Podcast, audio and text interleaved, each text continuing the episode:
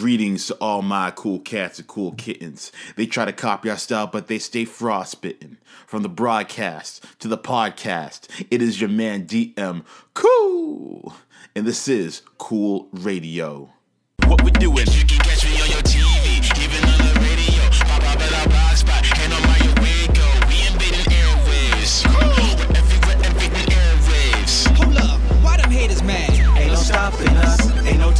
Us. They be watching us, we so prosperous. Ain't no stopping us, ain't no topping us. They be watching us, we so prosperous. Oh, you didn't know?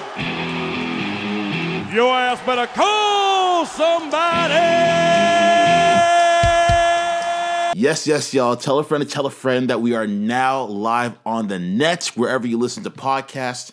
This is another edition of Cool Radio with your man, DM Cool. And we have so much to get to on today's edition. So, we got to talk about the fallouts. The fallout that happened on the Joe Budden pro- uh, broadcast. Pardon me, I can't even get it out right. Um, but yeah, we have to talk about the fallout of that as he basically gave a live execution of the firing of his former co-host Rory and Mal. So we're going to discuss that heavily.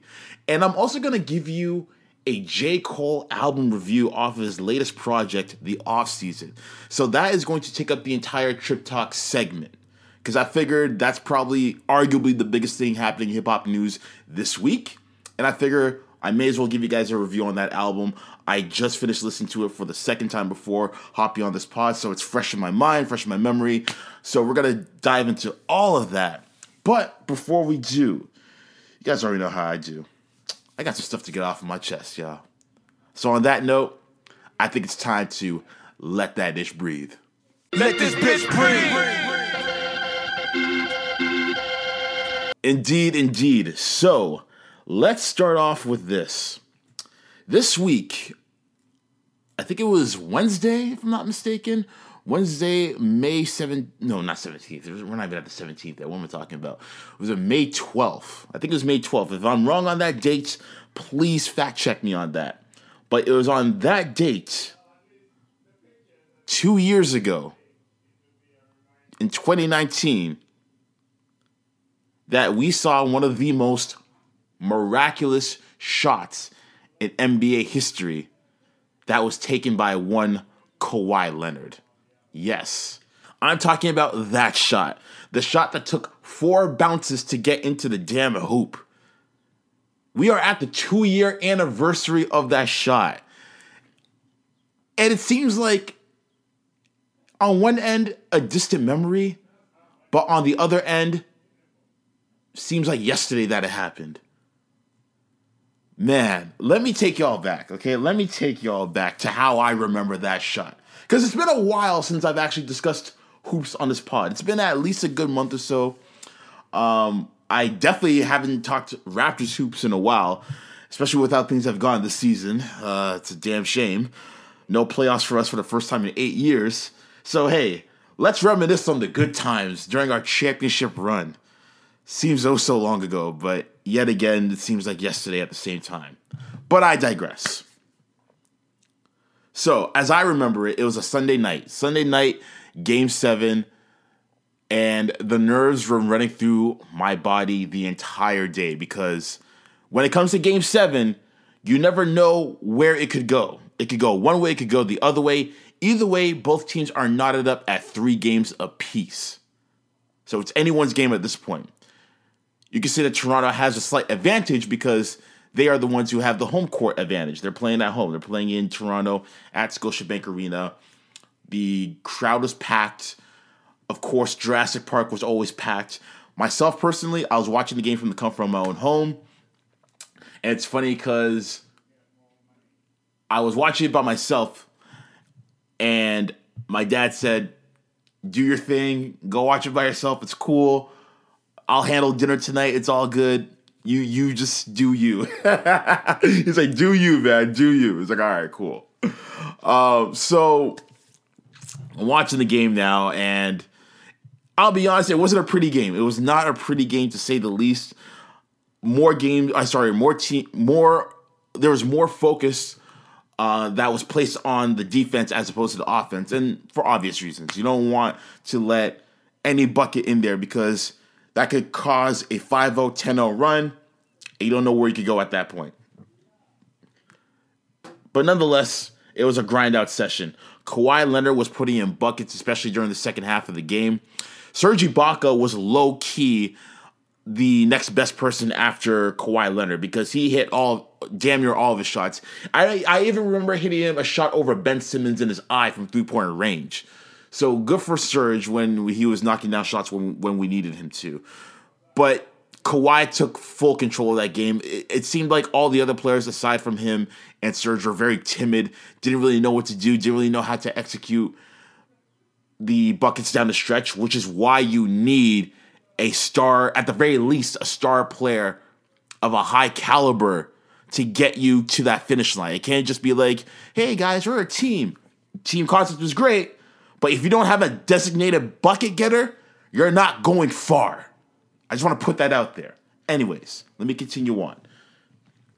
So second half, Kawhi goes into goes into you know DefCon five mode where he's just pouring in bucket after bucket, and he's just willing this team to get to the finish line. So we get to a point where Kawhi gets to the uh, free throw line. It's 89-88 the Raptors.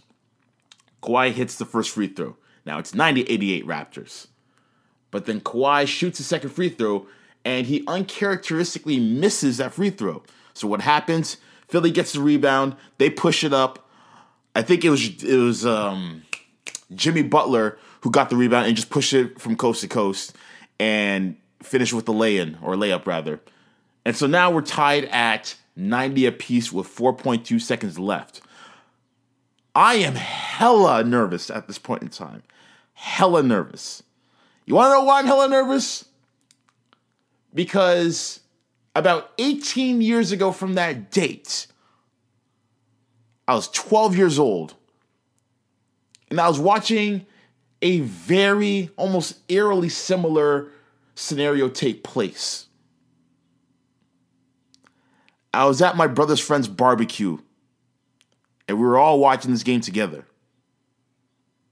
I was by far the youngest person there. Everyone else was probably like in their like early to mid 20s. And I was watching the Raptors play against the Sixers in Philadelphia this time. And as opposed to it being tied 90 apiece, the Raptors were down 88 to 87. So very similar score, very similar score. But there was two seconds left. Vince Carter gets the ball from the side pocket, just outside the three point line, gives Tyrone Hill a pump fake, shoots it, hits the rim, but falls away from the rim.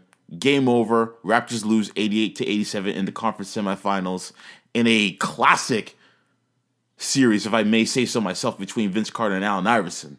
But I can tell you from that moment, I experienced my first ever heartbreak in the playoffs.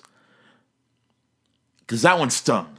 Because I really thought that we were going to go to the Eastern Conference Finals and play against the Milwaukee Bucks. I really did. But it just wasn't meant to be. Allen Iverson was in his bag that year. He was the MVP. Couldn't stop him. Well, except for Kobe and Shaq. But take that in. It took two top five All Stars in their primes. Well, Shaq was in his prime. Kobe was approaching prime to stop Iverson. Says a lot about him. Definitely a Hall of Famer in, in every sense of the word. But as we rewind, or sorry, as we fast forward back to that current moment in time in 2019, I had that flashback and I just said to myself, man, I do not need a heartbreak. Not again. As a Raptors fan, I've gone through heartbreaks for so many years, especially the last three years in a row where LeBron James basically mollywopped us and had no remorse and no regard for any human life that was wearing a Raptors jersey, uniform, or any type of fan par- par- paraphernalia at that moment or during those years. I just I didn't have enough room in my heart for that for that for that trauma anymore. I just didn't. It's like we traded DeMar DeRozan for Kawhi Leonard, a, a proven NBA champion, MVP candidate, defensive player of the year, all that. I was like, no more heartbreak. I'm done with it. No, I can't take this anymore. Now, mind you, you can say to yourself, if you miss the shot, you go into overtime. But you don't know what's going to happen in overtime. Overtime is way too much of a gamble to put all your bets on. So I said to myself, Kawhi, we brought you here for a reason. We traded away, at the time, the greatest Raptor of all time so that we can have your services to get us to the Larry OB. What are you going to do? I'll tell you what this man did. This man grabbed the ball, went from the left side to the right side of the court, and I said to myself, "What is he doing? What like? Why does he just stop midway? You know, do a couple shimmy shimmies and, and try to get the best shot possible? What is he doing?" But I was like, "Okay, let me just wait. Let, let me just see it play out." So he gets the ball, runs from one side of the court to the other, dribbles, of course. Don't need to tell you that. At first, Ben Simmons is covering him, and then it switches on to Joel Embiid, and then Kawhi puts up one of the most highest arcing shots I've ever seen a player put up. Definitely the highest arcing shot I've ever seen him put up because this is like a straight up laser beam. And Joel Embiid is like a is he's he is a legitimate seven footer, not these six ten and a half, six eleven and one quarter guys who everyone keeps saying is a seven footer. No, this guy is a legitimate seven footer, seven foot two to be exact, and outstretches his arm, and his arm just misses the ball, and you see that thing float up in the air. And then all you hear, depending on what broadcast you're listening to, I was listening to Sportsnet, so I heard Matt Devlin. so I heard him say, "For the win." And then once the play was done, after after all that was done, I watched the replays. I was hearing from from Kevin Harlan, and all I heard him say, "Is this the dagger?" And then out of nowhere, all you hear is pure silence, almost pure silence, to the point where you could actually hear the ball bounce on the rim repeatedly. And typically you can anyway during an NBA broadcast because they have the mics attached to the rims and what have you, so you hear all, all the clanking and what have you.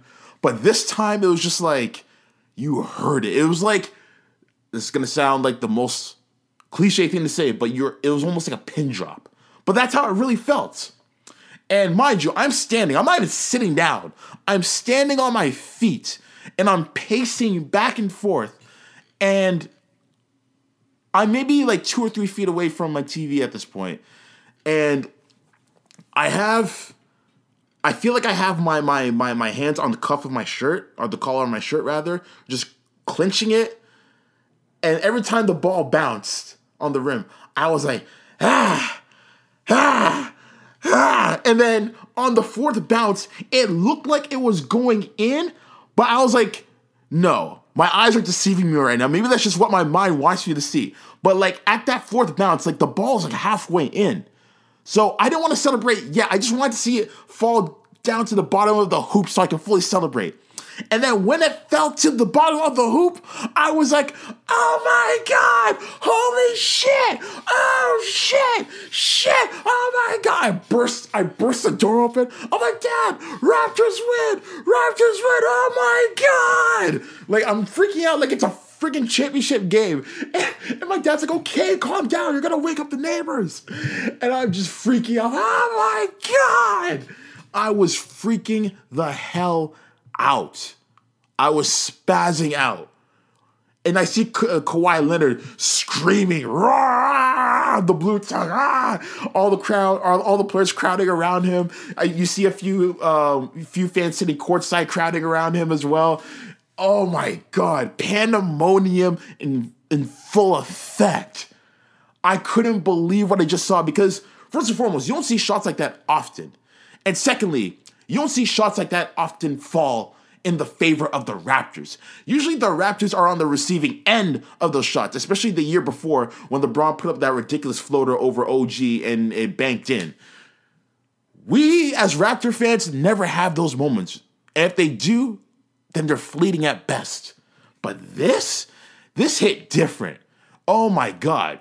And then just after just being caught up in, in the euphoria of it all, you see Joel Embiid crying in tears in, in the arms of Marc Gasol. I'm like, wow, I like I wasn't even roasting him at that point. Mind you, he kind of had it coming because he was super cocky throughout the entire series doing the airplane stuff and everything, and then making excuses after after they would lose a game in the series. He'd be like, "Oh, I was tired.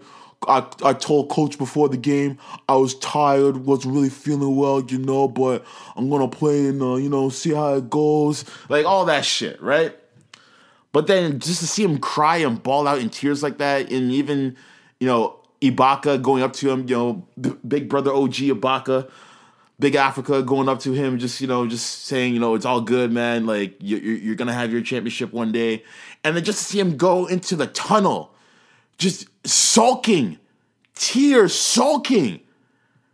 I've rarely seen any NBA player that emotional before. Usually, like they'll cover it up in in in the in the towel, or they'll be in somebody's arms so you can't really see their facial expression.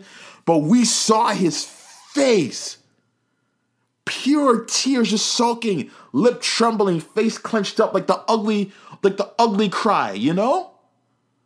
And I was like, wow, we actually did that to somebody. We actually did that to somebody.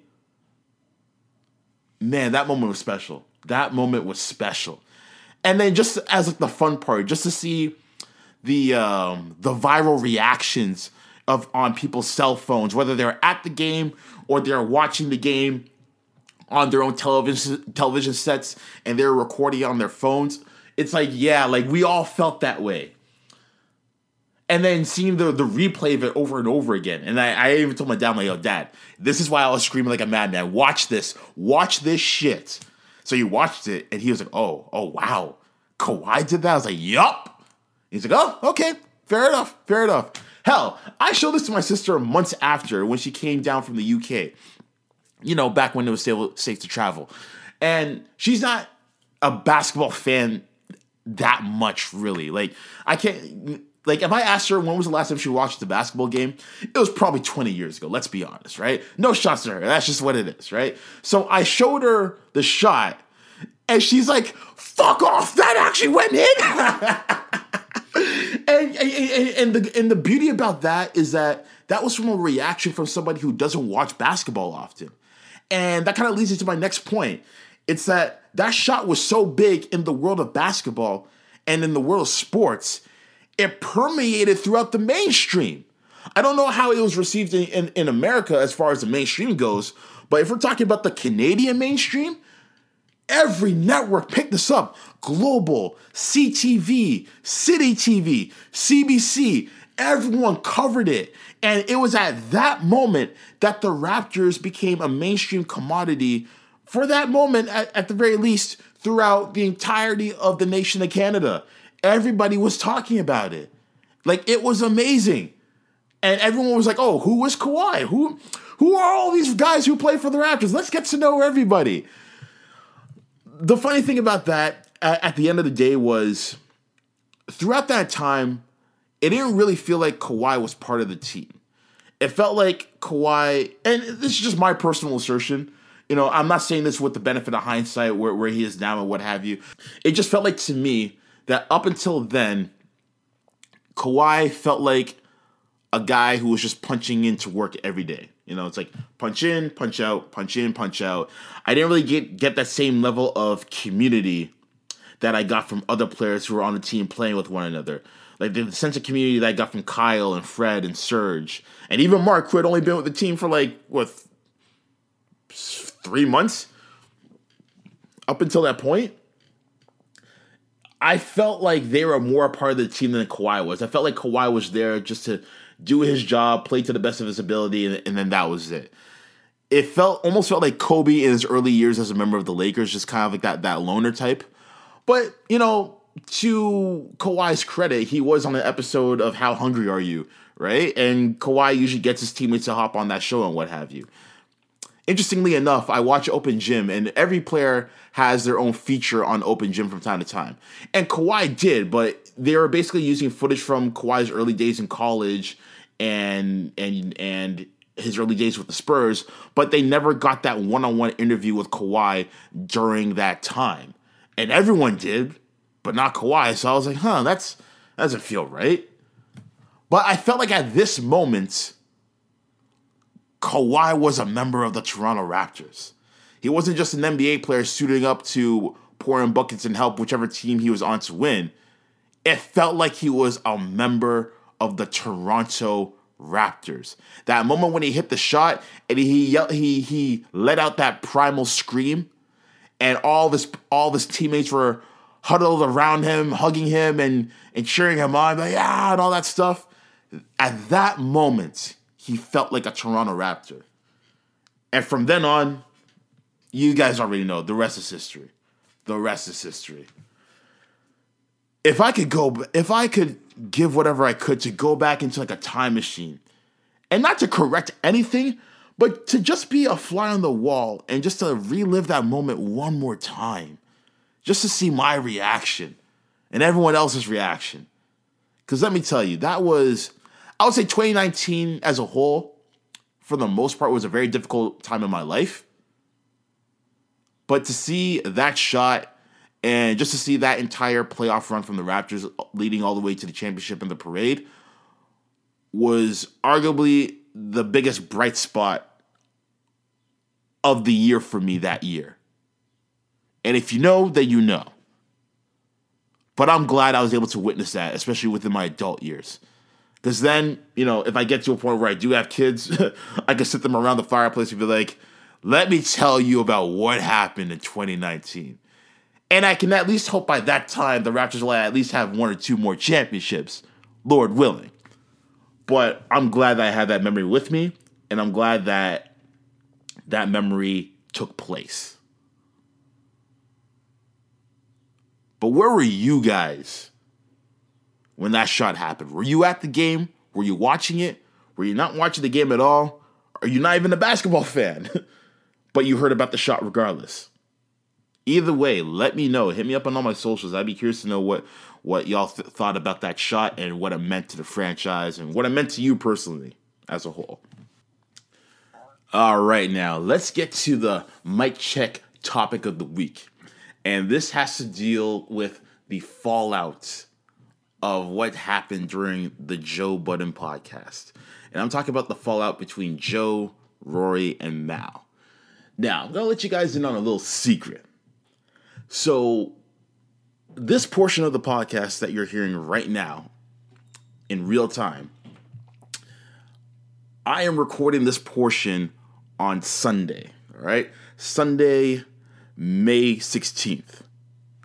The majority of the pod I recorded on Saturday, May 15th.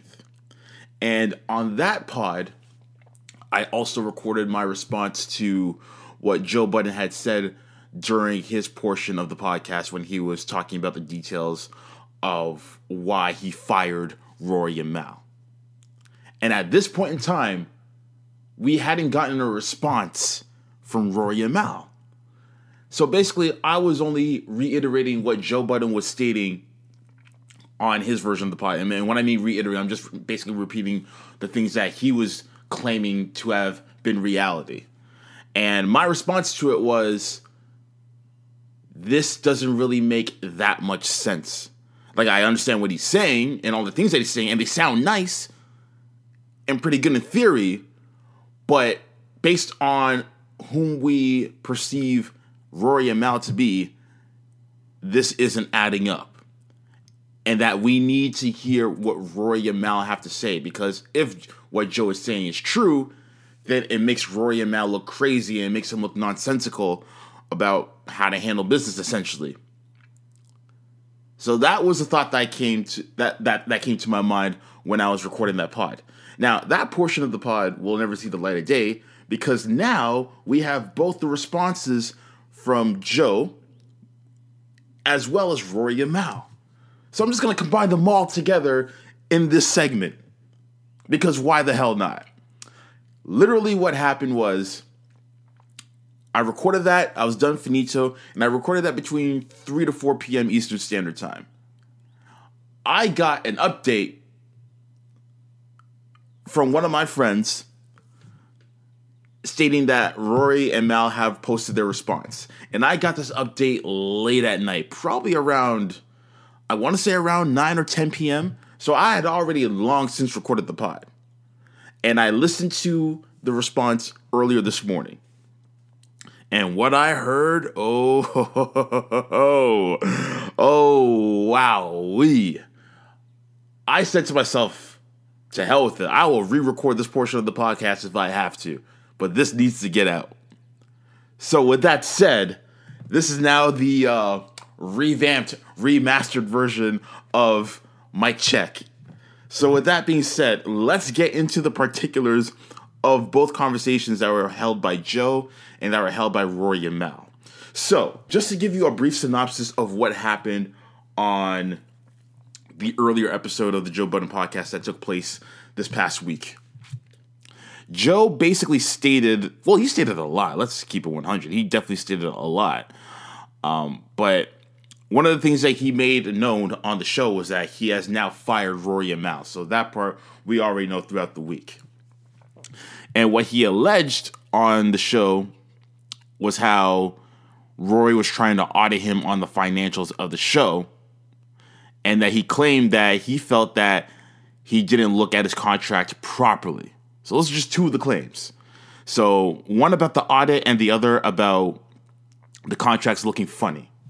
Roy and Mal go on, I guess you could say they go on the offensive, and they state that they were not, in fact, trying to audit, and that they just wanted to look into the particulars of their contract because of the fact that they are paid based on percentages. So that's one thing that the rest of the public did not know that they're paid based on on percentages. So at the very least, you could look at them as contractors, and at the most, you could look at them as minority stake owners. I tend to view them as minor as minority stake owners because of the fact that they're being paid in percentages, and because of the fact that they are founding members of this podcast, as far as this iteration of what we know it to be. So obviously they're not going to be majority stake owners because it's it's Joe at the end of the day. It's his name that's on it. He's the one who who started it initially, but Joe or sorry, but Roy and Mel helped build it up essentially. Now Joe in his pod was saying how they are paid based on salary. And a lot of people were making this alleged claim just I guess because they're hop- hopping on the bandwagon the bandwagon of slander, as I like to call it. But Roy and Mal made it very clear that they are, in fact, paid on percentage and not based on salary. Because if you're based on salary, then it means that you're an employee of the company. And Roy and Mal are not employees of the company. They are basically minor- minority owners in the company. So they do have a say on, you know, what their financials are and like and what access they are given to based on what was negotiated within their contracts. This is all information that they made apparent on their response to Joe Budden. So let's keep let's let's also keep it going on this. So he and by he I mean Joe offered them clips of the show to post on their YouTube channels to build their own buzz. This is what he this is what was alleged by Joe. This was refuted by Rory about. That did not happen. He also pointed out, and by he I mean Joe, that the rift began with the Spotify deal, and Roy thought that Joe was earning more money from it than reported. So this one's a half truth because Roy did say that a part of the rift did be did happen when the Spotify deal did take place. However, the rift comes into play when Roy wanted to know what the percentages would be as far as as far as how much Rory and Mal would be making, since again they are paid based on percentages, and Joe basically turned that into an argument and tried to shut that down immediately, which I found very interesting because again, if this is a new business ventureship that you're going into, then you want to know what the percentages are going to be like going forward. Also, one of the main things that Joe said was that he was going to take Roy Mal to court for breach of contract. And I find that very interesting because within we don't know the particulars, the specific particulars of their contracts. as far as you know what they can do as far as hosting a podcast within the next year or anything like that. But based on all the things that Joe said in his pod, in his episode, the fact that he took it down immediately after he posted it says a lot because Joe said a lot of things that are based on Rory Amal's account, which actually sounds like it adds up a lot more, is completely false. So right now, at the very least, you're already going into a defamation, a defamation of character lawsuit, and anything that you say can and will be use you in the court of law. It's cliche, but it's a fact. So if all of what Joe Budden was saying was true, then why take down your pod? Why take down that episode? See, what Joe fails to realize is that this is the internet. Nothing is ever wiped away from the internet because people have made copies on it over Twitter, over over a whole bunch of uh, other other avenues. So Joe slipped up. He slipped up. He slipped up. Like him taking down his pod, as well as giving this big apology to Rory Amal throughout the pod, comes across as an omission of guilt. So now let's go specifically into more details of what Rory and Mal were saying during their, and I'm not even gonna call it a pod because I guess they can't really call it a pod for for legality reasons allegedly. But let's see what Rory and Mal said during their video recording. So Roy stated that he's been a part of the podcast since episode one. Uh, he said that he posted it on. He said that he posted it on his personal SoundCloud page, and then even one of his friends did the artwork for the first ever pod. And that goes against the claim that Joe Budden made, stating that he only showed up on episode 20 of the pod. So, Joe, and this is according to Rory, asked Rory to personally show up on the pod from episode 5 onward. So, I guess what Rory was saying was that he was working behind the scenes on the podcast from episode one, but then became like a full time co host from episode five onward, which I can understand. Also, you know, people throughout the week have been kind of clowning Rory and saying that he's an employee, he's not a businessman, he's not out here making moves uh, or not bringing anything to the table. However, Rory stated during the video that he met up with Elliott Wilson, who who owns the uh, the the Rap Radar brand, and he's a part of Tidal. And he mentioned to Rory that he wanted to do something with podcasting. He wanted to start like a podcast branch of Tidal, and how the Joe Budden show would, would be perfect for it. And he mentioned to him a few rough numbers as far as what it would look like. And so Rory said, "Okay, cool. I'll bring it to Joe's attention." He brought it to Joe's attention. Joe apparently snaps at him, freaks out at him, and telling him that he shouldn't be making business moves without him. Even though he wasn't, he was just listening to what Elliott Wilson was saying and said that he would bring that attention to Joe. But then the joke is, weeks later, Joe said how he got into contact with Elliott Wilson about a potential deal with Tidal. The exact same deal that Elliott brought to Roy's doorstep, and the same one that Joe Budden freaked out at Roy about, apparently. Hmm. Okay. Seems a little egotistical and narcissistic, but okay. All right. All right. Not. I'm not surprised. This is Joe. We've been saying that this is Joe, but okay. But uh, let's keep it moving. Let's keep it moving. Going back to the Spotify conversation, they said, or sorry, Roy said that they all got their lawyers. So Roy got his, Mal got his, Joe got his.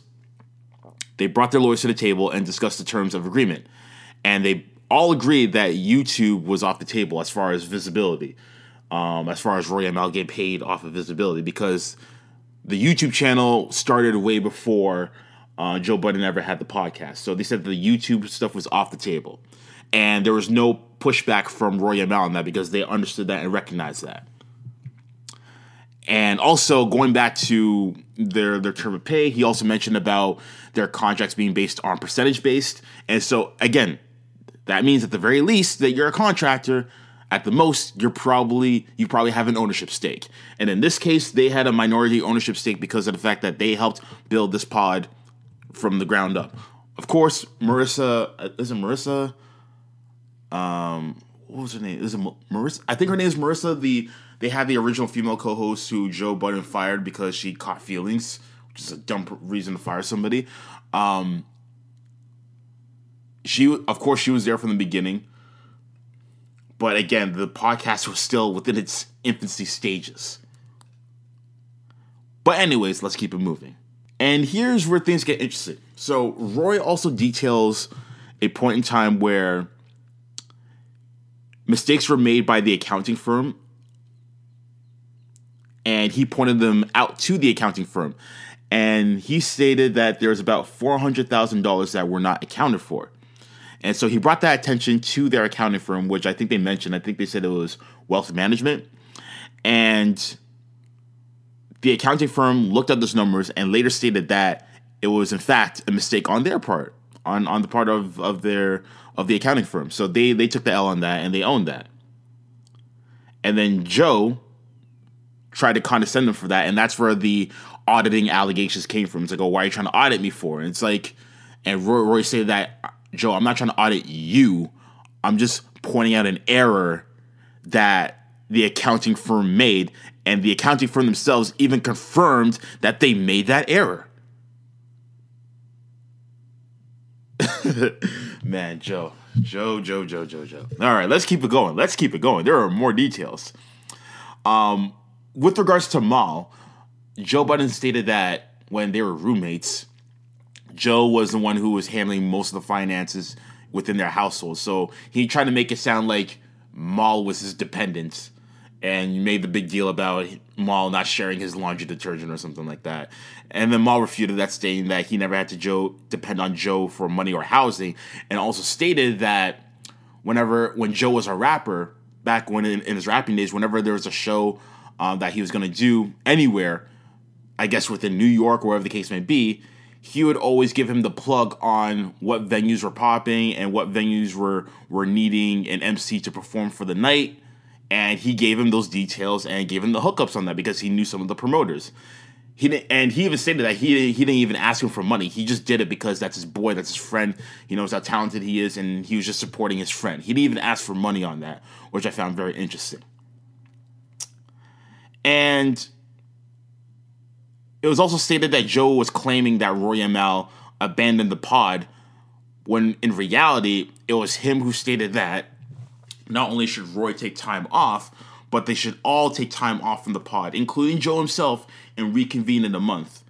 But then a week later, Joe shows up to the pod with two new hosts. So if this is something that you agreed upon in doing, that all three should take a break from the pod and reconvene after, then why are you showing up on the pod a week later with new hosts? So when we're talking about transparency and respect, or when they are talking about transparency and respect, now we have full context into what they're discussing because a lot was being hidden from their final broadcast as a as a team together. And I felt like they're just walking on the eggshells and not really addressing the situation at hand. Now this is starting to make a lot more sense especially when you're talking about transparency and respect, because you fully lied to their faces saying, you know what, we're going to take a month off and reconvene and, and, recollect and all that good stuff. But then you show up to the pod a week later with brand new hosts. That's pretty shisty. But, anyways, let's keep it going. So, when it comes to contracts now, Roy, I guess Roy and Mal were nearing the end of their contracts. Mind you, these contracts are something that Joe was not in favor of at the beginning. He didn't want anyone to be on contracts. Why? Because then that means that you're obligated to compensate them. Something that Joe didn't want to do. But Roy let it be known that that should be done in order to make things fair, make things, yeah, just make things fair in general, and so that there's no funny business that's happening. But anyways, I digress. Fast forward, I guess they were coming up on renego- on contract renegotiations, and Joe stated that they should be paid on salary. To which both Roy and Mal said, no, we're not going to get paid on salary. We're already being paid in percentages. Why? Because we are minority owners in this pod. So why the hell would we regress and go to salary? Because once you go to salary, you relinquish any power or any or any ownership stake that you have within that pod. At that point, that is when you become an employee. And obviously, Roy and Mal did not want to demote themselves to at all. You know, not even to an extent, but at all. They don't want they didn't want to demote themselves. And I don't blame them for not wanting to because you helped start the pod. You helped made it into what it was. And going into that portion, Roy, or sorry, not Roy, Mal was saying how Joe's ego was so out of control. He, he already had an ego as it was, but he, he was saying how it's now become out of control. And he stated a story about how he would say how, oh guys, look, I have all these people wrapped wrapped around the buildings, and I guess he was referring to when they would go on tour and do like live podcasts and like different venues and what have you. He was saying, oh, I have all these people wrapped around the venue. To which then Mal said, no, Joe, you don't. You've never had people wrapped around the building before. We, as a collective, have people wrapped around the building because the Joe Budden podcast is something that we have done. When you were a rapper, you never had this much attention. You never had people wrapped around the building like this. We, as a collective, as a Joe Budden podcast, we, as a trio, have people wrapped around the building. And then I guess when it comes to something more personal, Roy stated that the tension really began when Joe used to roast him about certain things. Now, these two, or all three of them, roasting one another is nothing new. We've seen it before, and they all have tough skin to that extent. But Rory was stating how there are certain things that Joe was roasting him about that were personal, like strictly confidential. Nothing for the fans and the listeners to hear on air. This is all done off air, off the record, off the books, private conversations between those two, and he let out those skeletons, so to speak. You don't have to be a famous personality or a public figure or whatever the case may be to know that certain conversations stay in house. Whether it's between you and your friend, you and your significant other, someone that you chose to confide into with that personal information because you felt that you were safe in that moment of vulnerability with that person. Anyone knows, anyone who's been in that situation knows that information like that should never go public. And that's what Joe did. Went public with that information. Now, I can't even tell you what that information was because I listened to the pod here and there in segments and fractions. So it could have been anything. I probably heard it and didn't realize that it was something personal. But regardless, that's just something that you don't do. That's below the belt. So after hearing all this information being brought to the forefront now, it just proves the point that Joe Budden is a textbook narcissist. He's probably a sociopath at this point because he really believes what he's saying is fact. And it proves that he does not know how to handle relationships, whether they be romantic, whether they be personal, like friendships, for example, and then whether they be business relationships. And we have seen this for the last 10 years now. Ever since this guy became a public figure, whether it's through the podcast or through his appearances on Love and Hip Hop, whatever the case may be, he has shown an ineptitude to handle business and to handle friendships. Hell, Mal even got into a story about the demise of of Slaughterhouse being because of Joe. And what a whoop-de freaking surprise. Said nobody at all.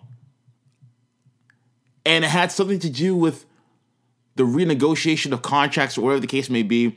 And it was something that everyone in the crew was all on board for, except for who? Joe Budden, of course. Royce da Five Nine, one of the members of Slaughterhouse, was even telling Mal that you should watch out for Joe Budden. None of this is surprising. This is what Joe has always been. And I just find it very ironic, and I said this about a couple weeks ago. I just find it very ironic that throughout his career as a rapper, he has been screwed over by business executives and A&Rs and whomever, Jay-Z himself included, and knows what it feels like to be screwed, to be manipulated, to have the wool pull over your eyes by, by people higher up than him. And yet here he is doing it to people that he calls his friends. And who knows what the future of his show has in store? Because now that he's going to get new co hosts, there's no way that he's going to offer them a contract that's based on percentages. Because A, they weren't there when the show first started. Like, they didn't help him build it from the ground up. And B, when it comes to these contracts that he's going to propose to them, I'm sure they're going to be a lot more cheaper. And according to Joe, based on what Roy told him, or based on what based on what Roy told us via Joe, that if he were to ever get new co-hosts, that he was going to pay them what Roy and Mal make combined, cut in half. So severely less than what he's paid Roy about. And he's gonna do it on a salary basis. So for all we know, the salary could be good. It could be a decent salary. But the fact that he's going to undercut them is what's shisty about Joe's behavior. So I feel like all the people who listened to Joe's episode and his take on what happened with with the quote unquote demise of Roy Mal who were, you know, chomping at the bit and were celebrating the win. Y'all got to take a seat back. Y'all got to take a thousand fifteen seats for that matter. Because with this recent divulge of information that we've received from Roy and Mal, shows that Joe Budden was basically lying for the most part in his dissertation of what happened. And if he wasn't lying, then why the hell would you take down that episode? I can guarantee that that episode probably had more hits and more plays on it than any episode that he's ever done up until this point. And yet you take it down? Why, Joe? What are you hiding? And the funniest thing about this entire episode, and also equally the most disrespectful part about this episode, was two things actually. One, when Mal was asking about the money and the percentages and everything not adding up, Joe Budden tells him to his face, Well, you got a calculator, don't you? Do the math yourself, nigga. Okay, wow, disrespectful. That's one thing. And two, the most disrespectful thing is that every quarter they are, based on their contracts, which both lawyers agreed to, they are entitled and by they I mean Roy and Mal, they are entitled to see the numbers that the show is generating as well as how much is getting paid based off the percentages because of their percentage stake uh, within the pod. Joe Budden, this guy, the businessman apparently, sends them an Excel spreadsheet. Ladies and gentlemen, when you send somebody an Excel spreadsheet breaking down numbers and what have you, that is not accounting. That is not accounting. That is something that you do when you're a small time business owner and you don't have any proper accounting software or you don't know of any or you're basically just too cheap to pay for accounting software and you're just breaking down simple numbers. Using an Excel spreadsheet is something you do when you're in your younger years, maybe as a teenager or, or, even as a young adult, and you're in college, and you're just breaking down basic personal expenses for yourself. Whether it's food, whether it's clothing, entertainment, rent, wh- whatever stage you are in life, and you're just looking to do basic, basic expense calculations that is what you use spreadsheets for. When you are managing in Joe's words, a multi million dollar business that has partnerships with Cash App and Patreon, Spotify in the past, Apple in the past, etc. Why the hell would you give somebody an Excel spreadsheet? Your accounting company that you've that that you've partnered with or that you're that you're paying on a monthly basis for, whatever the case may be, is wealth management. If anything, Rory and Mal should be getting those numbers from them. And I'm sure they have. But for Joe to send them a spreadsheet to show them faux numbers of what's really happening as far as the calculations are concerned is absolutely disrespectful. So, in closing, to put this segment to bed, Joe is an asshole. Joe is a walking, living piece of shit. And no one should go in business with him, especially the ones that he claims to call his friends. Because Joe is the type of person where, in a collective of people, he will personally make sure and go out of his way to make sure that he is the only one on top. Speaking of which, another thing just came to my mind. Rory was saying how, you know, based on their salaries, or not salaries, but based on their payments being based on percentages and what have you, once the show's numbers increased, you know, w- with uh, with Patreon especially, based on their percentages, they were getting paid a lot more. But because of that, the production increased, and a lot of members of the production, cast and crew, so people who handle the cameras and the microphones, the engineers, stated that they're all being overworked and underpaid. So Roy stated that instead of him getting paid for this particular month, he said to Patreon, "Don't pay me this month. Give that money to the cast and crew, or to the crew, to the people working behind the scenes, so that they get fair payment as well." Because Roy stated that he doesn't care about the money. Like he doesn't care about the money to the extent where he doesn't feel like that he's gonna starve or anything like that. Because he's been getting paid pretty well. But if it's all about the show, then everyone should be getting their fair cut of what's owed to them, is basically what he was saying.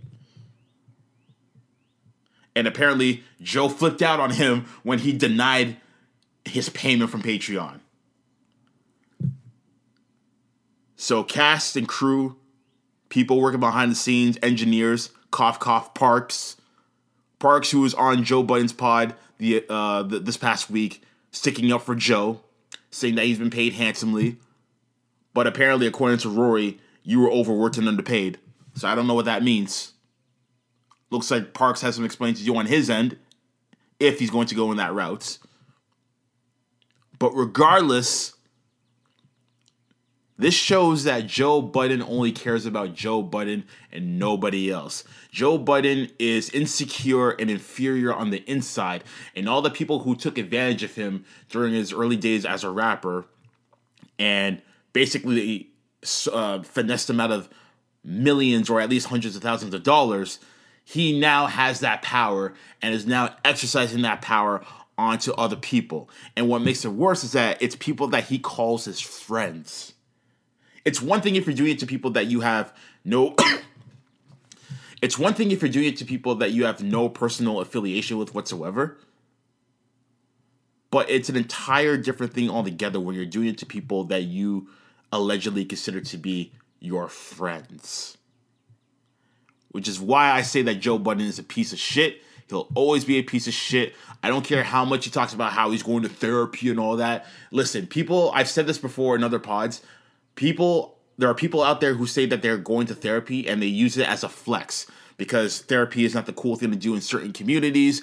And for them to say that they're doing it means that they're one of a few people who are doing it. And when you're one of a few people who are doing something, it means that you like to feel exclusive, that you want to feel authentic, whatever the case may be. So for Joe to say that he's going to therapy to me is all bullshit. He probably is going to therapy, but he's clearly learning nothing from it. And he has the audacity to talk about, I don't want any bad energy around me. Nigga, you are the epitome of bad energy. You are a void. You are Lucifer incarnate. You are the Grim Reaper. You are death as a physical manifestation and a construct. That is what you are. You are bad energy. So, peace to Rory and peace to Mal. And going forward, I would love to see these guys on a podcast together because this conversation was very interesting. And based on their opinions that they've given on the, the Joe Budden pod, you know, for the last few years, as far as what their take is on music, culture, sports, etc., etc., they clearly have a lot of things to talk about. They have the personalities for it, I find. And I felt like they were just being used to balance Joe's enigmatic behavior and rants to give some balance and clarity. I feel like they can do that on their own. Now, I don't know, and I, honestly, I'm not sure if Joe, if what Joe's saying is true about them having a clause in the contract saying that they can't do their own pod or else um, they'll be in breach of contract, which to me sounds like some Vince McMahon WWE bullshit. But if that's the case, then you know, wait out the year. Wait until what May of 2022 to do your own pod. But their voices need to be heard, in my personal opinion. Hey, if that means that you you got to go on a podcast tour for an entire year and hop on other people's pods, you're not breaching your contract. Go ahead and do it. You're hot commodities now because of this whole fiasco. I'm sure there's a ton of pods out there within the hip hop uh, sphere that would love to have you on as a guest to talk about this stuff and as well as other things as well. So, do you guys get your money, uh, pay what you're owed, get what you're worth, and fuck Joe Budden. Simple as that. All right, now let's get into Trip Talk. Now, this week's edition of Trip Talk is going to be a bit different, actually. So, you guys already know that with Trip Talk, I usually get the three hottest topics and discuss upon those topics and kind of get your feedback on what y'all think about those particular topics. However, this one's going to be a bit different because we have a new album that just dropped. And that new album is from J. Cole, a very heavily anticipated album, which is entitled The Off Season. So, on that note, what I'm going to do is I'm going to dedicate this entire section or this entire edition of Trip Talk to a J. Cole album review. All right. I haven't done an album review in a very long time. It's been a minute. I can't even remember the last time I did an album review. I think maybe the last one may have been the Carter 5 from Lil Wayne. That may have been the last one. I don't know. I'll figure it out. Either way, let's talk about this album, The Off Season. Let's go. So, the album starts off with the record 95 South. And the record actually features Cam'ron. Cam'ron's not rapping on it. He's basically just being J. Cole's hype man, just hyping him up like Cole, they can't mess with you. You know what you do. You know, go go attack these fools, get them, all that stuff. Which I thought was pretty cool. And it matched the beat because the beat was a straight sample and basically almost like a straight copy for copy, but just with a few added added drum loops uh, from the record You Don't Know from Jay Z off of the 2001 album The Blueprint, my personal favorite Jay Z album. And that beat was produced by Just Blaze, the the original one, I should say. Um, I like what he did. With, I liked what he did with this record. Um, it got your attention immediately right off the bat. The rattling snare drums, the the heavy bass in there. They they, they kept the sample intact. That that sample is crazy. That's one of my all time favorite Just Blaze beats. Um, the the record was very braggadocious, of, of course, and he had a lot of good lines on that on that record. Like one line he said was, "Sleep is a cousin of death. No time to doze off." I really like that one. And then my favorite, my favorite, I guess, scheme or setup was shots popping off, y'all laid down, cops chalking off y'all legs now. Shit, God watching like, hey Yahweh, we sending them Yahweh. Whew. He had he had some lines in there. He had some lines. Okay, Cole. Okay. Clearly, rust is a concept that you that you are foreign to. All right. Um, but yeah, I like the I like that record overall. He switched up the pace of his flow, um, as well as his as his vocal pitch as well, especially within the second verse. So he kind of gave us layers, you know, uh, from uh, from a, from a performance standpoint as well. And then of course he had the lyrics to match with it. So it, it shows that he's growing not only as a lyricist but as a performer on the microphone as well. So I like that. So afterwards we get into the record uh, Amari, and we go into J. Cole's prowess as a storyteller. So he goes into telling a story of a drug dealer from his hood, uh, and basically he's harmonizing on that record with a higher vocal tone, and then he inflicts a lot of passion within within the harmonizing of that vocal tone as well. So he's doing it a lot in that record, especially with melody. And the beat is pretty somber, but then juxtaposed to the 808s within there as well. And I think the 808s go really well with with his vocal tone when he's harmonizing and trying to give off that passion into into the story that he's telling as well. It's a very short record as well, almost like interlude length, if, if you will. But I liked it. It was cool. And then we go into My Life. And My Life is probably, after two listens of the album, My Life is probably my favorite record. Um, very passionate, very passionate. Starts off with a blues record sample. I can't remember the name of the record, but it's it's a very somber, very somber sample that he uses. And then he goes in, starts using the uh, 808s and rattle snare drums to be the foundation of the beat, essentially and then he uses a sped up flow to match the pace of those rattle snare drums as well. It's very, it's very, um, it's very rapid, and he uses a staccato flow to to go with those drums as well. So staccato, as to what some people would say as the quote unquote Migos flow, that would be the type of flow that he's using. But he's very articulate with that flow a lot of rappers who use that flow nowadays, like they'll use it, but you don't understand what the fuck they're saying. But at least with Cole, when he's using that flow, he articulates his words so well. So while you're enjoying the flow and the pace of the of the record, you're also taking in what he's saying as well. So I really appreciate the fact that he made it a point of emphasis to actually articulate what the hell he was saying. And I wish a lot more rappers would would take that approach rather than just mumbling just to go with the cadence and the flow of the record as opposed to actually saying something. But I digress. So a lot of the song has to deal with uh, tales of drug abuse in his family and his and, and in his community, and not just abuse from the user standpoint, but abuse from the drug dealer standpoint. And he talks about how a lot of these drug dealers would use it to buy themselves the most gaudiest things, so jewels and cars and clothes, just to make themselves feel like the big shots of their community and how some of those things allured him and tempted him, but he knew that that wasn't wasn't the life for him. And the hook, I love the hook. The hook is a sample of the record called My Life from Pharoahe Monch. And I think that record came out in 2002 and also features Styles P.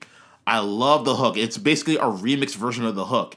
And at first it sounded like J. Cole singing the hook, but then it sound midway it sounded like somebody else was singing the hook. Either way, whoever was singing the hook did a bang out job of the hook. It there was so much passion and soul in it. I loved it. I absolutely loved it. 21 Savage made an appearance on this record, and I gotta admit, never really been big on 21 Savage, but he put in work. He put in work on this record. The only time I've really rocked with 21 Savage was, ironically, was a record called um, A Lot featuring J. Cole. That record I really liked. And that's the only record that I've heard from from 21 Savage because I don't want to hear anything else from him. If it doesn't match that, I don't want to hear anything else from him. But that record that he did with Cole on, on this album, uh, My Life and his verse, I liked it. I liked it. And he talked about from the perspective of whether or not people will view view you different because of your wealth, no matter what situation you're in, whether you just blew up as a superstar or because of the job that you currently have, and you know people will look at you and will determine whether or not they're going to respect you based on what type of job you're working. That's what I got from his verse. And I gotta admit, I liked it. It was a good performance from him. So, Torrance Savage, shouts to you. But yeah, overall, my life, very good record. probably my favorite record on the album um, so far. So let's go to applying pressure now. Applying pressure. This is where J. Cole kind of goes into his boom bap bag. He's a child of the uh, 90s East Coast era. And so he made it very, very, very apparent on this record. Um, so there's no hook, no cadence or structure that he wanted to focus on. This was just straight bars. Uh, he was talking generally about his money grind from when he first started up until now. And one of the lines that he said on this record was that I liked the most was, "If you broke and clown a millionaire, then the joke is on you." And we've seen this so many times from people online on social media who will clown millionaires for certain decisions that they made that they don't see in the long run. And it's like, how are you, somebody who spends their money on stupid things, going to judge a millionaire for what they spend their money on? Like they're a millionaire for a reason, you know? And I'm not gonna say that millionaires don't spend their money on stupid things. But for somebody who's broke, completely broke, and who makes poor financial decisions on their end, clowning a millionaire, it's like, dude, at the end of the day, they're not the ones living paycheck to paycheck. You are. And the only reason why you're living paycheck to paycheck is because you make stupid decisions on what you buy. Things that will not influence your life for the long run in any way, shape, or form. So I really like that. So now we go to punching the clock. What I liked about this record is that he sampled uh, Damian Lillard's interview from after one of his games in the bubble, and I think it was that game that he had against the Dallas Mavericks where he just went off. And at the end of the game, was it? A, I was it? A, I can't remember if it was the Dallas Mavericks, but it was somebody. But after the game, he just you see him in the camera just shouting out, "Put some respect on my motherfucking name." And then the interview he gave after was, you know, we didn't come here to play, we didn't come here to waste no time. And that's a clip that you hear at the beginning of the of the record. And I said to myself, are we gonna get a Dame Dollar verse on here? Are we? But then we we didn't get it. So I was like, ah, okay, all right, I'm okay. I won't take any points away from that. But I, I wouldn't mind hearing those two on a record. I really wouldn't, because Dame's style is very similar to J Cole in my opinion. But anyways, I digress. Uh, but yeah, overall the beat was it was okay. It was an okay beat, nothing too crazy about it. It was very somber. Um, and it kind of dealt with the pressure of fame as a whole. So it's a very short song. It was all right. The beat was, yeah, it was all right. It wasn't too crazy, but it, it was what it was. Then we get into 100 mil. we get into 100 mil, and you hear the horns ringing in the background. Uh, he uses a very rhythmic flow throughout the entire record, and it talks about how his passion for rap is still intact and how he's rhyming in his prime. And despite earning so much money after all these years, he's still rapping at a prime level, and that his hunger for the game hasn't changed. And we see it throughout the album up until this point, you know? Um, and it continues throughout the entire album as a whole. So he's not wrong on that. So he's talking about how even though he's made so much money, the grind is still on his mind. And he still wants to rap at an elite level so that he doesn't have any signs of a fall off or anything like that. So I thought it was cool. Then we go into Pride is a Devil. And in this record, he uses like a, a guitar sample in the background and then kind of goes with the standard 808 bass and drums that's pretty prevalent throughout this entire album. And he talks about how pride makes you cover up all of your natural human emotions just for the purpose of maintaining an appearance that's inauthentic to you as a person. And it's true. You know, pride is the devil at that moment. You know, pride cometh before the fall. And a lot of people get into, you know, their pride bag when they don't want to reveal their true emotions. They don't want to see they don't want people to see them as vulnerable in any given moment or situation. And I get why because there are people out there who will prey on anyone who is having a vulnerable moment. There are people out there who like to prey on the weak. And I guess J. Cole is describing the fact that he doesn't want to show signs of vulnerability, or else his enemies will come out from, from the woodworks and will prey on him. So I get where he's coming from on that, but he's also very self aware of the fact that pride is a devil because because pride will get you a lot of things negatively. It can get you killed. It can have you compromised. Um, it can have you in such a bad way that it'll be hard to rebound from where you once were. So I get the fact that you know, he has to put up that wall. But I also respect the fact that he's very transparent about what pride can do if you let it consume you. So I like that record as, as far as the message goes. The beat was beat was all right. It was cool. Now he goes into another record called "Let Go My Hand." So very similar to the previous record, he talks about how he had to maintain a tough persona to stay safe, how he had fears of being hurt severely and possibly dying. Describes his how his last uh, physical fight was with Diddy of all people, and I never heard about any of this before. Diddy didn't mention it. Cole didn't mention it. There was no news about this. I mean, we heard about rumors of a fight between Diddy and Drake, um, but we've never heard about a fight between J. Cole and Diddy. So that was very interesting that he revealed that. I'm sure there's going to be more details about that um, following the release of this album. And one line that he said in this record was Innocence is just ignorance before it's introduced to currency and clips, which I like because it's basically him saying that ne- never meet your heroes because you'll be disappointed. And basically just calling his heroes heroes assholes. And that was probably a shot at Diddy because he did mention that he listened to one of his albums so much in the seventh grade that you would have thought that he was his favorite rapper, but now he basically doesn't think much of him. So interesting take on that. Then we go into the interlude. So the interlude is a track that everyone heard before the album came out. It was the first record to be released from the album. Is a single. I don't know if it's a single. I guess you can technically technically call it a single since it was the one record that came out before the album was released. So take it for what you will. But basically, he's just going up in his in his bar bag again, uh, and essentially the whole premise of the record was talking about how the tough times he went through growing up built his character. Uh, one of the lines that he said in the, in the record that caught, caught my attention was "Hello Blues" like the Rolling '60s. Rolling '60s being the Crips. So I thought that was kind of cool, and that was also the uh, the branch of the Crips that Nipsey Hussle came from. And he also mentioned a line about Nipsey Hussle as well. I can't remember what it was, but yeah, it was a cool record. I liked it. Um, it's an interlude, so I don't really put much stock into an interlude, uh, but it was cool. I liked it. Then he comes up with another record called The Climb Back. Uh, the Climb Back features a sped up soul sample in the back, a sped up soul sample in the in the background, um, and that's pretty much the case for most of the records on this album. On top of that, he had quite a few good lines in here. So I like the one line he said where he says, "You see how I flip!" like exclamation points. Thought that was kind of clever. And then he also said one phone call gets you canceled like a homophobe. and that's basically a reflection of the times you're in with cancel culture and all that good stuff. So I like that sense of self awareness in there. on top of that, uh, he speeds up his flow and his delivery on the second verse.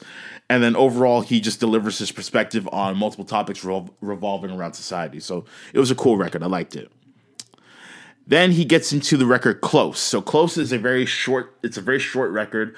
Um, and it's basically another storytelling record. And obviously, storytelling is his bag. So he basically talks about how the street life can change people for the worse. And then it ends up being a story about somebody that he grew up with who was part of the street life. And he saw how, after many years, when he first met up with his friend once again, how the street life had already consumed him and taken hold of him. And then it ends with him saying how his friend's mom gave him a call to say that he had been shot and killed. So, again, just another story of how, you know, the street life isn't for everyone and how also there's no end to the street life except jail or death. And that's the reality of the situation. And the album concludes with Hunger on Hillside. And what I liked about this record was even though the beat wasn't all that crazy, um, I do like the use of strings on the on the beat. The singer on the hook, I'm not sure who it is, but he did a really good job of layering his voice on the hook um, with his vocals, and then just harmonizing on it in general, and then Cole just discussing his retrospective um, throughout his career, basically. So I thought it was a good way to close out the album. Overall, I thought the album was good. Um, I liked his improved use of delivery. Uh, he knows at this point how to use his instrument as a voice, something that Kendrick Lamar, for example, has been doing throughout his entire career. But Cole has finally seemed to master that ability, which I really like. Um, I like how he's using different flows on different records depending on the feel of it and what have you. But then also going back to his natural flow depending on what type of record it is. And of course, his storytelling, his storytelling is always on point. He already knows how to tell a tale, so I really like that from him. Going into his bag on that. My only knock on the album is my primary knock with him on most of his albums, which is the beat selection.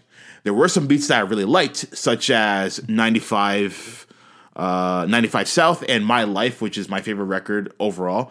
Um, and even even um, to a certain extent, Hunger on Hillside, I kind of like that beat to a certain extent. It's very minimal, but I guess based on the performance of him and the uh, the vocalist on there, it, it worked for what it was, and I do like the addition of the strings on there.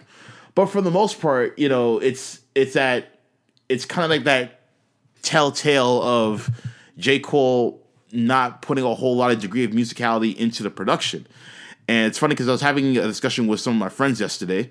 Uh, shout out to my Dibsy Mandem. If you know, you know. Uh, we were discussing about how J. Cole's production can be a bit lazy sometimes. And I didn't get that as a whole on this album, but it had moments where I felt like it could have he could have done more on, on, on that on on the project. Um, I felt like his production peak was 2014 Forest Hills Drive, where he was in his bag with the production. He added layers of musicality to where you felt like on some records you were listening to an orchestra, um, and you were just listening to this perfect uh, symphony that was in perfect harmony with all the instrumentation that he was using to flow along with one another. That incorporation with with his content, with his lyrical ability, with the delivery that he was using, it was the perfect blend.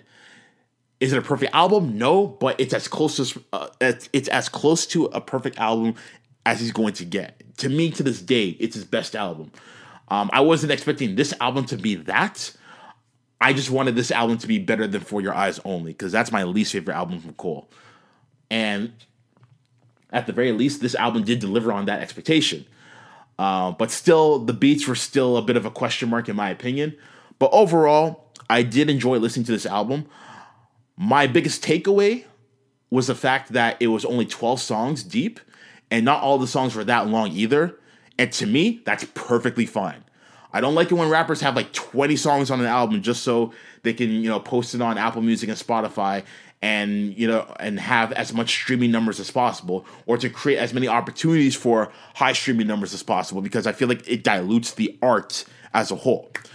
With that said, uh, going back to my beats argument, I feel like J. Cole is at the point in his career, or at least as a fan, I'm at the point where I will no longer expect amazing production or inspiring production at the very least from J. Cole.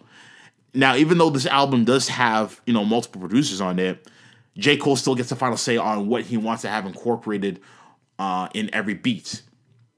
And he kind of plays the role of executive producer in that regard. And I've always said that, you know, to have a good beat, and I said this last week as well, that to have a good beat doesn't mean that has to be friendly for the mainstream or anything like that. It has nothing to do with that. You could have an album like Flower Boy from Tyler the Creator where the production from top to bottom is stellar. And you could have a degree of musicality to it that blends in with the vocals, that blends in with the delivery, with the content, uh, with, with the uh, with the lyricism, etc., etc., and have it be a good to great song and great album overall because of it.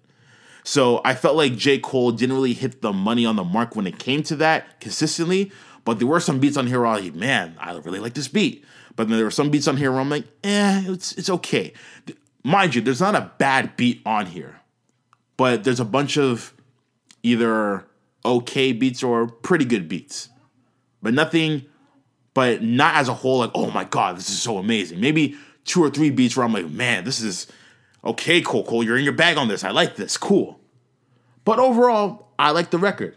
Now, what would I give it out of 10? For now, after two listens, I would give it I would give it eight cools out of 10. So eight out of 10, basically. I'm gonna give it eight out of 10.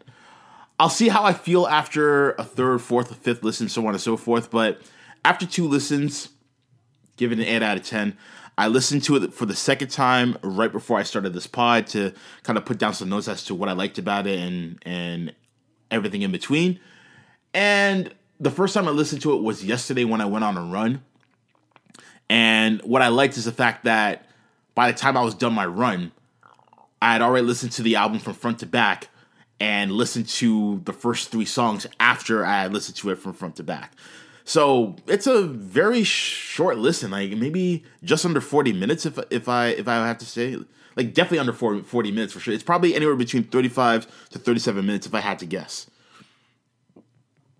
But overall, it's a good listen. So I implore you all to go check it out, go listen. And shout out to him for being only the second rapper to be a professional basketball player because he's now a member of the Basketball Africa League and he plays for the team that's based out in Rwanda. Uh, his first team, or sorry, his first game rather, is coming up very soon. So I'll be curious to see the highlights of that. But good for him on pursuing his dream of uh, being a professional basketball player. Uh, I like that. I like that a lot. But yeah, good album from him overall. I liked it. It was cool. I'll give. I'll definitely give it another listen for sure. And I'm curious to know what y'all thought about that. And do you agree with my review if you have listened to the album?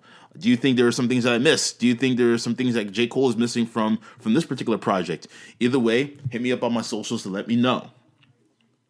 And now it is time for the final segment of the week that you all know and love. So with that being said, who has entered the shallow walls of the Hall of Shame this week? Who has been crowned the captain of coonery this week? Ladies and gentlemen, it is time for Wankster of the Week. We said you a wankster, and you need to stop fronting. And this week's Wankster of the Week goes to the Premier of Ontario, Doug Ford, and his administration. Why?